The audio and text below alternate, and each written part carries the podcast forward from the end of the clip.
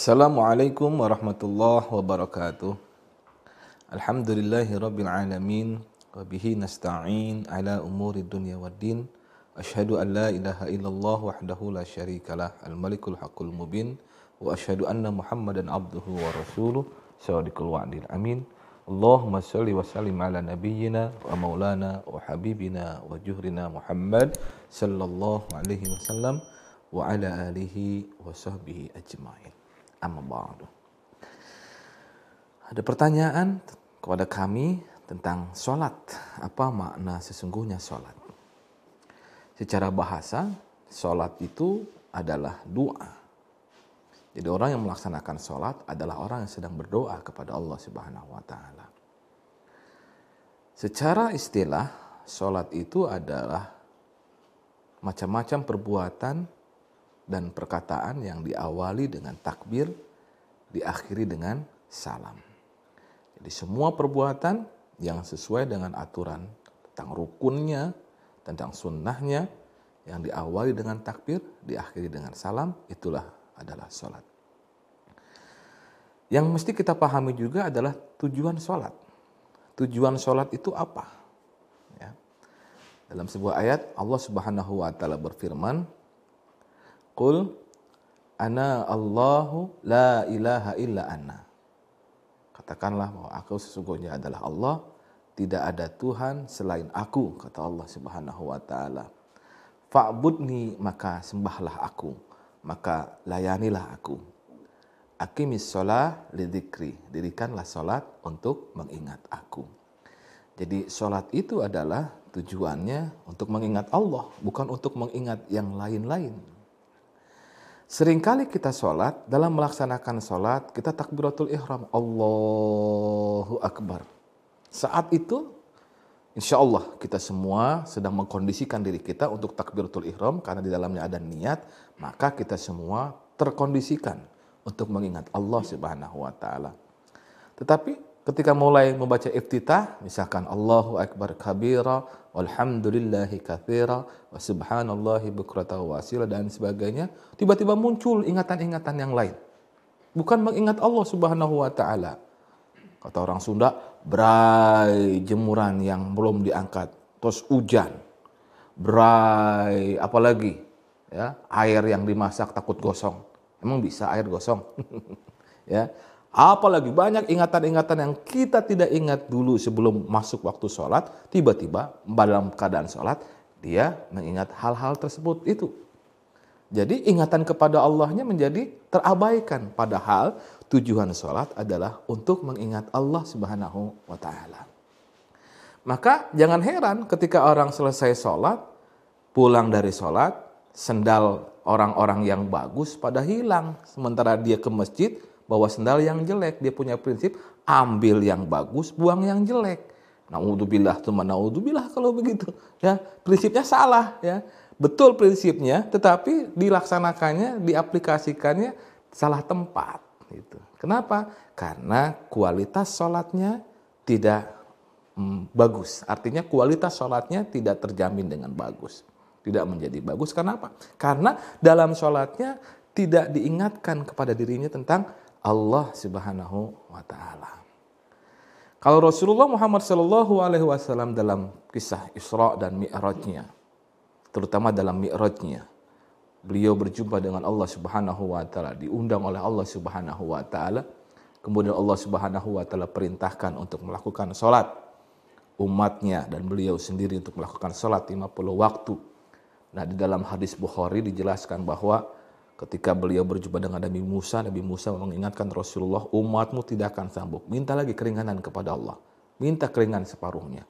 Beliau kepada Allah Subhanahu wa taala meminta keringanan, diberikan keringanan oleh Allah. Tetapi balik lagi kepada Nabi Musa. Nabi Musa bilang, "Belum, umatmu belum mampu melaksanakan. Minta lagi keringanan kepada Allah Subhanahu wa taala." Sampai pada akhirnya hanya lima waktu saja yang bisa kita lakukan, yang diwajibkan kepada kita semua. Nah, intinya bahwa Rasulullah Muhammad Shallallahu Alaihi Wasallam Mi'raj naik kepada Allah Subhanahu Wa Taala dan kemudian mendapatkan perintah sholat. Lalu bagaimana dengan umat Nabi Muhammad Shallallahu Alaihi Wasallam?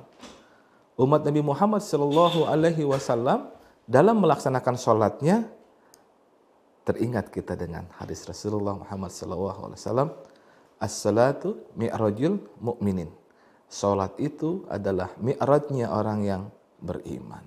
Bagaimana caranya Ustadz? Untuk bisa meningkat menjadi mi'raj ya. Sedangkan sholat-sholat kita yang seperti ini ya. Maka harus kita perbaiki sholat kita ya. Tadi dijelaskan bahwa bahwa sholat itu adalah dalam rangka mengingat Allah Subhanahu wa Ta'ala. Ketika kita dalam keadaan sholat, kita harus mampu mengingat Allah. Sementara selama ini sholat-sholat kita tidak bisa mengingat Allah Subhanahu wa Ta'ala. Kenapa? Karena kita sejak awal tidak mengkondisikan untuk membuat hati nurani kita, untuk membuat kolbu kita mampu mengingat Allah Subhanahu wa Ta'ala.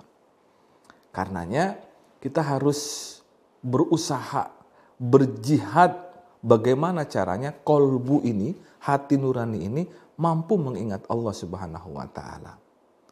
Kalau dalam kondisi langsung dalam dalam keadaan sholat tidak mampu kita, maka kita harus latih dulu sebelum sholat itu dengan cara mengingat Allah Subhanahu wa taala.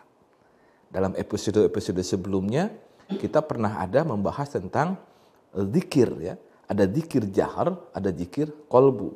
Jikir jahar itu adalah jikir yang dinyatakan, disuarakan. Sementara ada lagi jikir kolbu. Jikir yang hanya kolbu saja yang menjikirkannya. Hati nurani saja yang menjikirkannya. Karenanya kita harus belajar bagaimana membuat kolbu kita berzikir. Mengingat Allah subhanahu wa ta'ala. Nah itu harus cari orang yang mampu mengajarkannya. Bukan orang sembarangan. Fas'alu ahla dzikri in kuntum la ta'lamun. Ya. Bertanyalah kepada ahli zikir kalau kamu tidak mengetahuinya. Karenanya untuk supaya kualitas kita kualitas sholat kita mampu sebagaimana yang dikatakan oleh Rasulullah as-salatu mi'rajul mu'minin kita harus latih kolbu kita untuk bisa mengingat Allah Subhanahu wa taala dalam keadaan di luar sholat. Nah, kalau sudah mampu kita melakukan apa yang disebut berzikir kepada Allah, kolbu kita, ya, mengingat Allah Subhanahu wa taala dalam keadaan di luar salat, maka insya Allah dalam keadaan salat pun kita mampu mengingat Allah Subhanahu wa taala. Atau sebaliknya, dalam keadaan mengingat salat kita mampu mengingat Allah, kemudian kita pulang, kita uh, selesai melaksanakan sholat, maka kita pun juga mampu mengingat Allah Subhanahu wa taala. Dan dengan demikian, sholat kita menjadi kualitasnya bagus menjadi kualitas yang baik. Karenanya saya mengajak kepada pemirsa sekalian, yuk kita cari siapa orang yang mampu mengajarkan dikir kolbu, dikir khafi. Mudah-mudahan kita diberikan jodoh oleh Allah Subhanahu wa taala untuk berjumpa dengan orang yang demikian, orang yang mampu mengajarkannya kepada kita sehingga dalam sholat kita kita memiliki sholat yang kualitasnya baik tidak hanya sholat tapi maksiat jalan ya STMJ sholat terus maksiat jalan ya makanya yuk sama-sama kalau Rasulullah Muhammad Shallallahu Alaihi Wasallam mi'raj berjumpa dengan Allah Subhanahu Wa Taala mendapatkan perintah sholat kita umat beriman umat Rasulullah Muhammad Shallallahu Alaihi Wasallam jaga kualitas sholat kita sehingga sholat kita benar-benar memiliki uh, kualitas yang bagus dan menjadi bisa mi'raj kepada Allah Subhanahu wa taala. Demikian semoga bermanfaat. Assalamualaikum warahmatullahi wabarakatuh.